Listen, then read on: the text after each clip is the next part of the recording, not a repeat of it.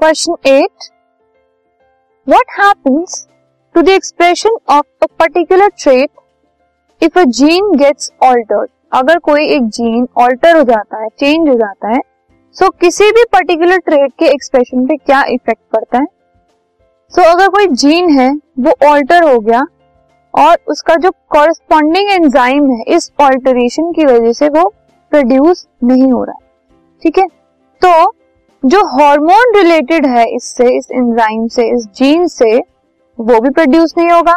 जब gene change हो गया एंजाइम प्रोड्यूस नहीं हो रहा हार्मोन प्रोड्यूस नहीं हो रहा। और उसकी वजह से जो, जिस हम ट्रेड की बात कर रहे हैं, जो भी उससे कनेक्टेड है, वो एक्सप्रेस नहीं हो पाता।